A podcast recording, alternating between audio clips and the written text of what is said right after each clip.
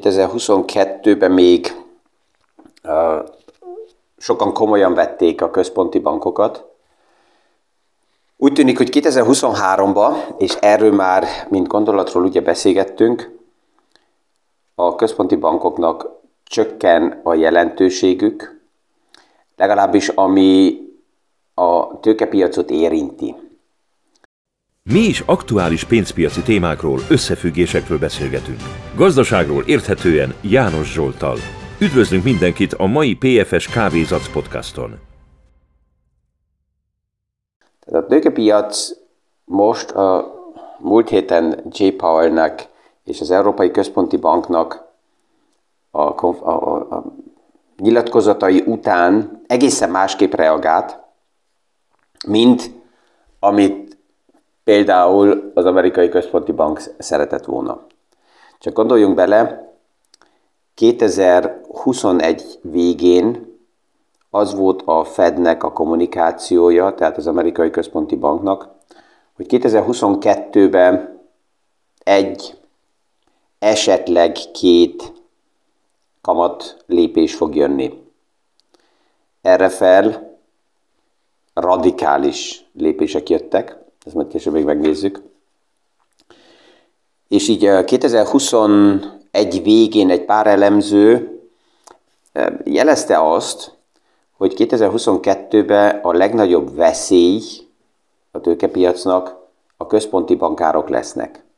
És pedig azért, mert a növekvő infláció miatt nyomás alá fognak kerülni a média, a politika, a közvélemény meg, megemeli a nyomást, és ezért esetleg túl radikálisan fogják emelni a kamatot. Ebből a szempontból nézve ez a, ez a sztori meg is, meg is valósult, és hogy mennyire radikális volt a kamatemelés, ez csak a számokat, hogyha megnézzük, akkor ezt, ezt akkor, akkor tudatosul bennünk ez.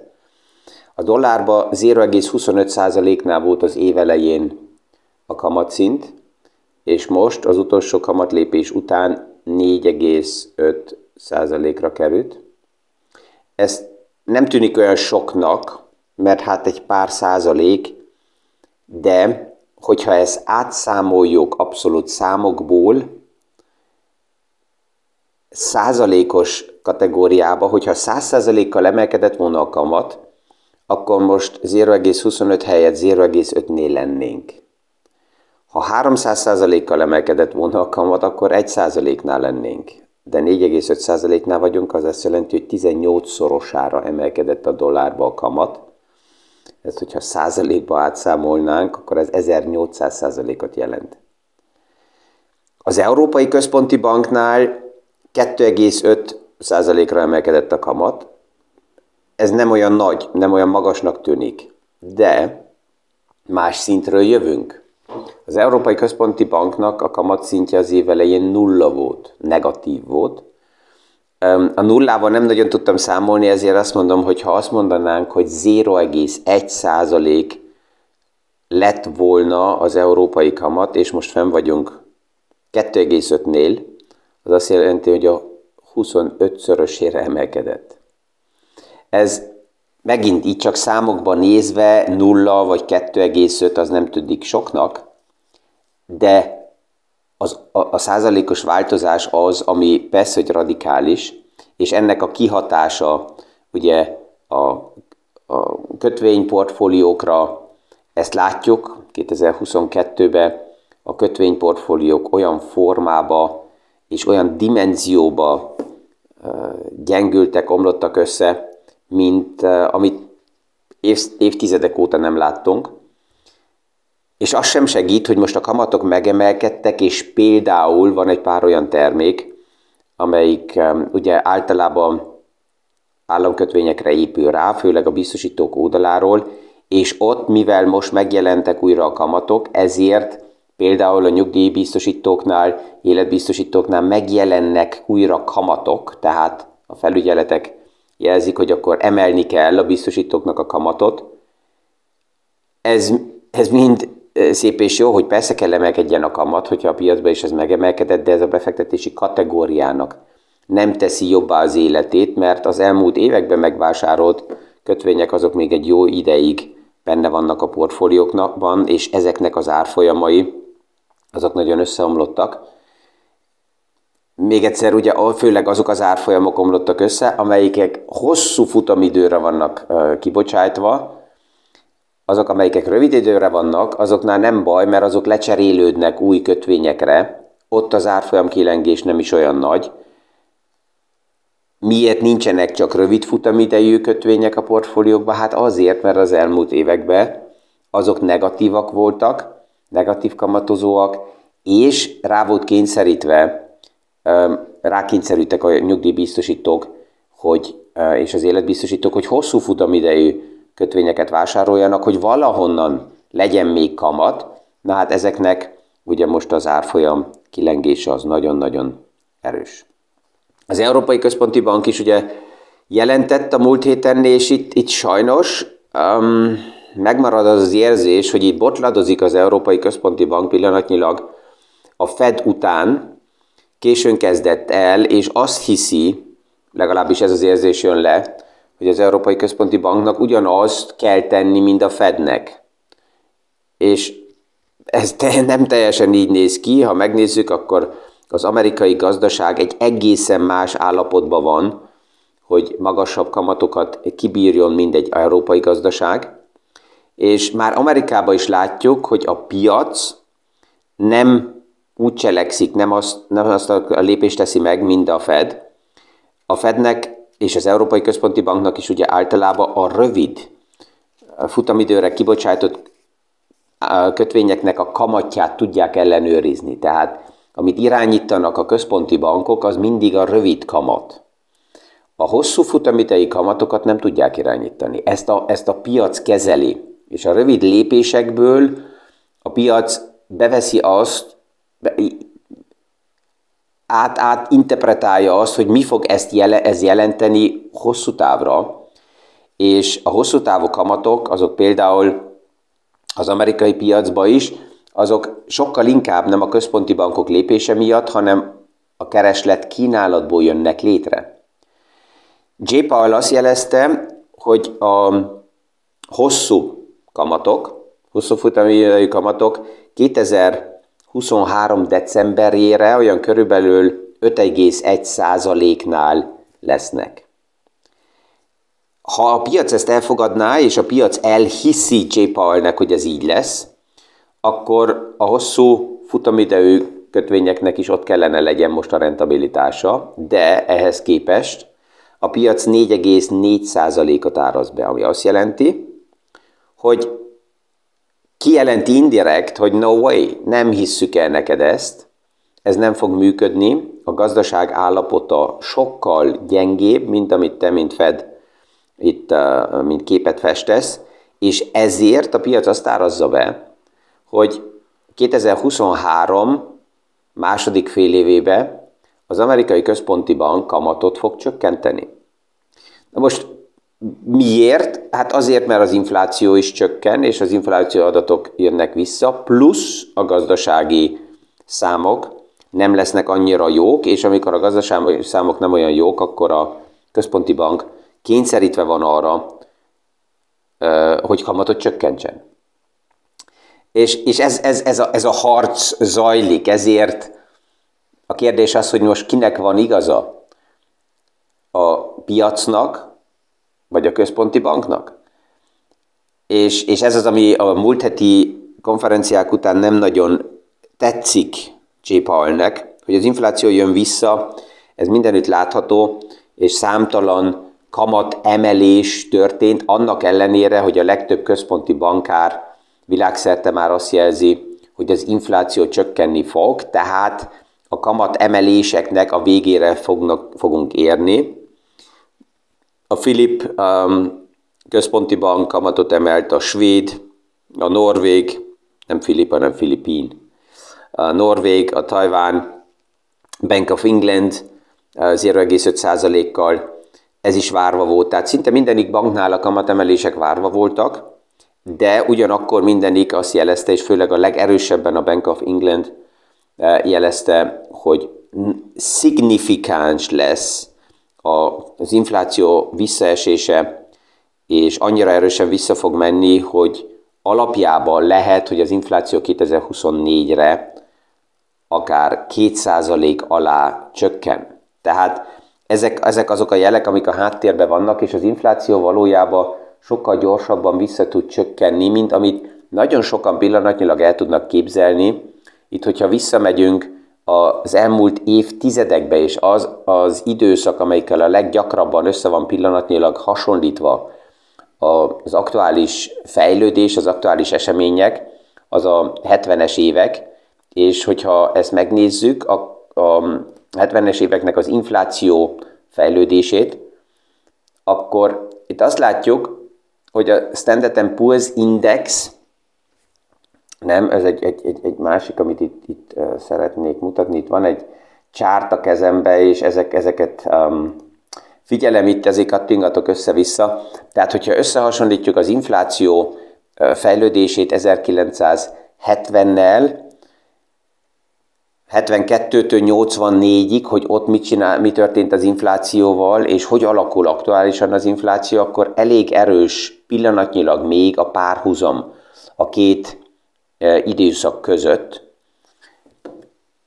Az egyik oldala, ami jó hír, hogy az infláció akkor is nagyon erősen visszajött. Ami nem nagyon tetszik ebbe a grafikába, és erre csak remélni lehet, hogy a központi bankok figyelnek, hogy azután jött egy következő inflációs hullám. Tehát itt, hogyha most túl hamar csökkennének a kamatok, és a likviditási körforgás és a kereslet tovább nagyon erősen ugrik, akkor jöhet egy következő infláció hullám, ami annak idején a 70-es években megjelent, és ez volt az, a, az az időszak, amikor Foka, akit az idén nagyon sokat emlegettünk, akkori amerikai központi bank elnöke radikálisan megemelte még egyszer a kamatokat, hogy az inflációt így visszafolytsa. És ez a recesszióba tolta a gazdaságot. Tehát az egyik, ami ilyen összehasonlításból nevezük úgy jó hír, az az, hogy látjuk, hogy az infláció sokkal gyorsabban vissza tud jönni, mint amit sokan um, elképzelnek alapjában pillanatnyilag. Az Európai Központi Banknál ugye megvan tovább is az a veszély, hogy nagyon sok európai országnak pillanatnyilag nagy az igénye financírozásokra, és egy ilyen időszakban, amikor ilyen nagy a finanszírozási igény, akkor a kamatokat ennyire emelni, plusz a mérleget csökkenteni, az egy elég veszélyes játék. Csak hogyha a német gazdaságot vesszük kézbe, akkor azt látjuk, hogy Németországnak a következő évben szüksége lesz plusz 90 milliárd dollár nagyságrendű kötvénykibocsátásokra, ez plusz ahhoz, ami alapjában szükséges.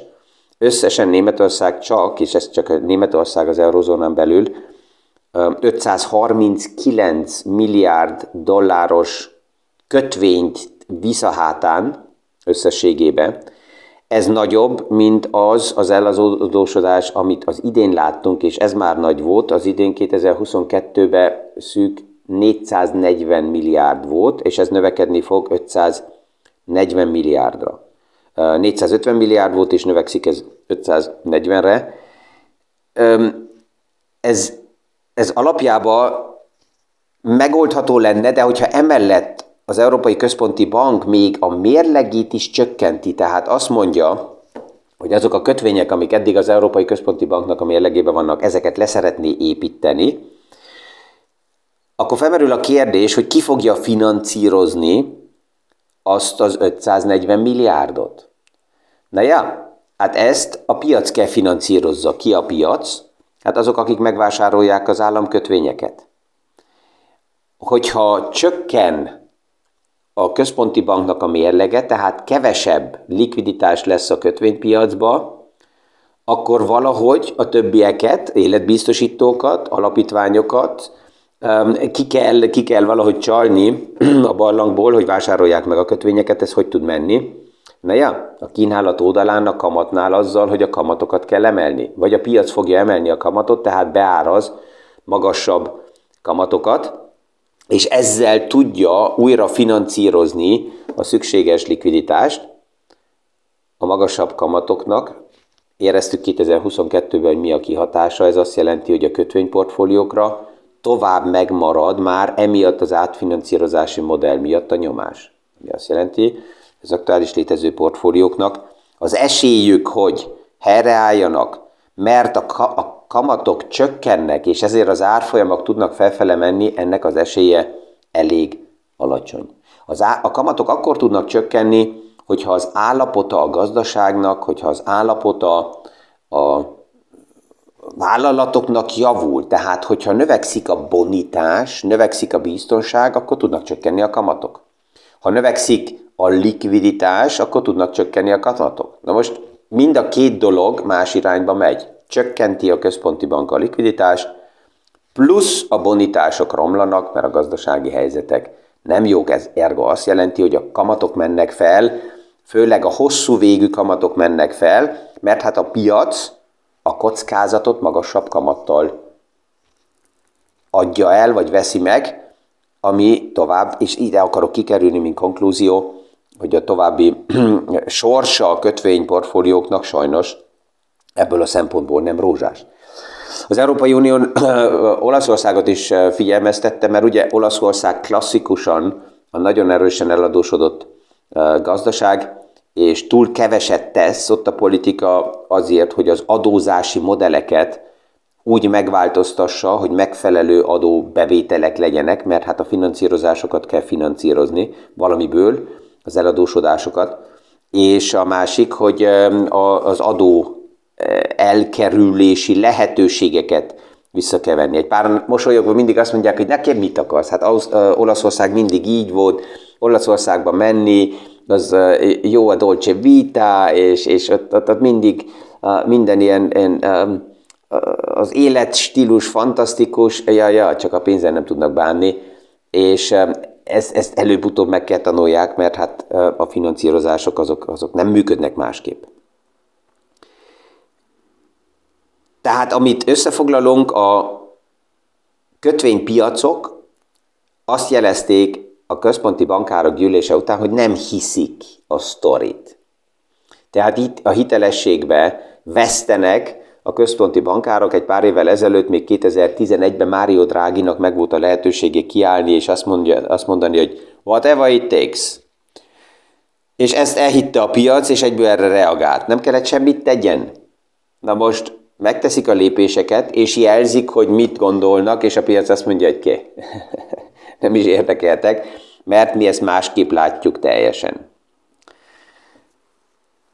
Tehát ez, ez egyik oldalról fog foglalkoztatni, de a piac főleg a gazdasági állatottal foglalkozik, a másik oldalról nem nagyon fognak foglalkoztatni, á, nem is lesz annyi lépés, pillanatilag azt látjuk, hogy maximum egy vagy két kamatlépés lesz még az amerikai szektorban, hogy Európa mit csinál, azt meglátjuk.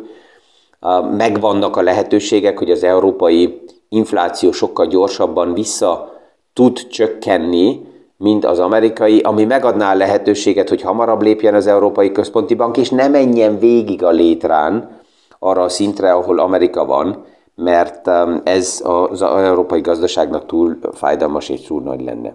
De hát így anyagi problémákban nem csak az európai gazdaság van, így a végén egy kicsit azt is megnézni, hogy mi történik a, a nagy tőkepiacokon, és ugye a, a kedvenc kabarésünk és bohócunk Elon Musk, ez szivárgott ki a múlt héten, további Tesla részvényeket kellett eladjon, hogy a a hobbi lépését a Twitterrel finanszírozza, a nagyságrendek durvák, tehát olyan körülbelül 22 millió részvényt adott el, aminek a piaci értéke olyan körülbelül 3,5 milliárd dollárt jelentett, ami azt jelenti, hogy mióta az egész témába így belement, az azt jelenti, hogy olyan körülbelül 40 milliárd dollár értékű részvényt csomagot kellett eladjon Elon Musk, annak ellenére eleinte azt mondta, hogy nem lesz szükséges Tesla, Teslából kiszállni azért, hogy a Twittert finanszírozza, mert kvázi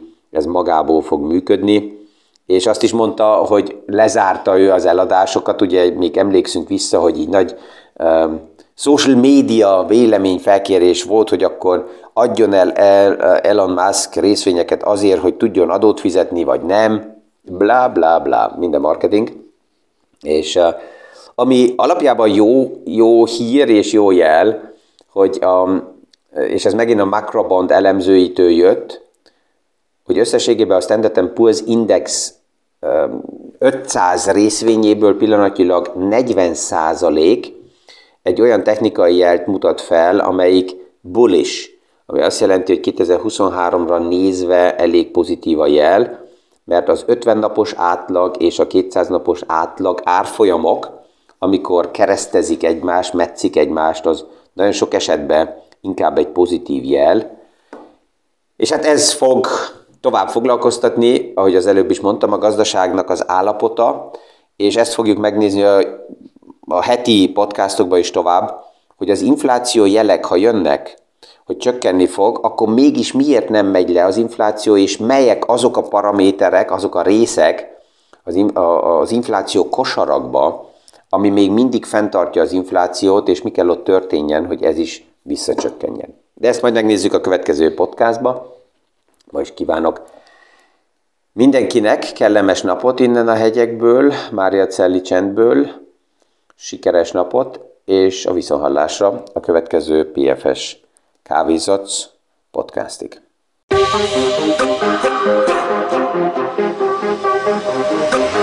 You.